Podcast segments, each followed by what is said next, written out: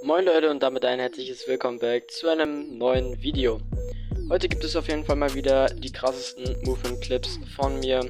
Gibt auf jeden Fall wieder mega geile Action heute auf Ashika Island und Wondel. Wir haben auf jeden Fall auch wieder mega krasse Waffenklassen zusammengestellt. Ähm, guckt ihr euch auf jeden Fall an, falls ihr die nachbauen wollt. Wir switchen jetzt erstmal direkt rüber in die Waffenklassen und dann rein in die Gameplay-Highlights. Viel Spaß euch mit der Folge. Let's go in die Waffen-Highlights.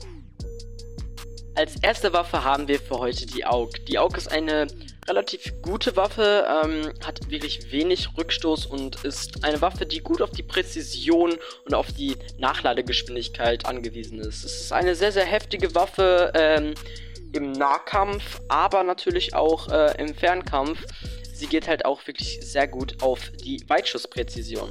Wir haben euch hier eine Waffe zusammengebaut, ähm, ohne Mündung diesmal, sondern einfach nur mit einem Lauf, ähm, einem Visier, die Munition, ein Magazin und das Grip. Das äh, Magazin ist wirklich sehr, sehr wichtig, weil 32, 32er Magazin ist oft nicht so gut. Vor allem da kriegst du gerade mal einen Gegner down und wenn du gegen zwei Gegner spielst oder mit gegen zwei Gegner im Match bist, geht es nicht so gut aus, wenn du zwischendurch nachladen musst. Deswegen hier die perfekte Klasse. Wenn ihr sie nachbauen wollt, viel Spaß und wir switchen rüber zur nächsten Waffe.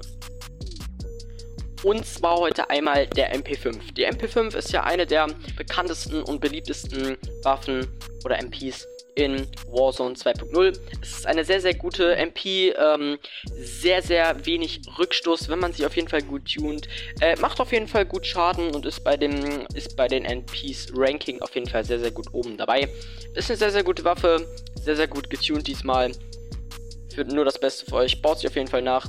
Jetzt viel Spaß euch auf jeden Fall mit den Gameplay-Highlights. Viel Spaß.